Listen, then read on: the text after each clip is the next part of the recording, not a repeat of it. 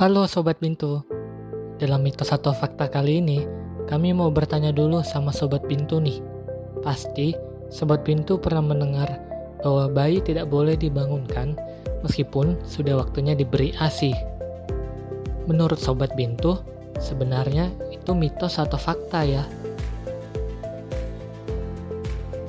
Oke, biar Sobat Pintu tidak bingung, langsung saja kami jelaskan. Jadi, pernyataan tersebut adalah mitos.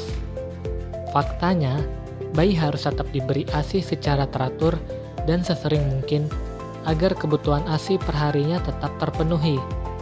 Selain itu, hal ini juga dapat membantu bunda memiliki banyak ASI yang akan diproduksi di kemudian hari.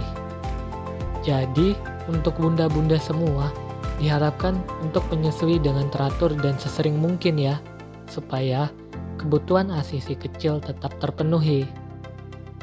Semoga informasi ini bermanfaat. Salam hangat bidan membantu. Sehat keluarga, sehat Indonesia.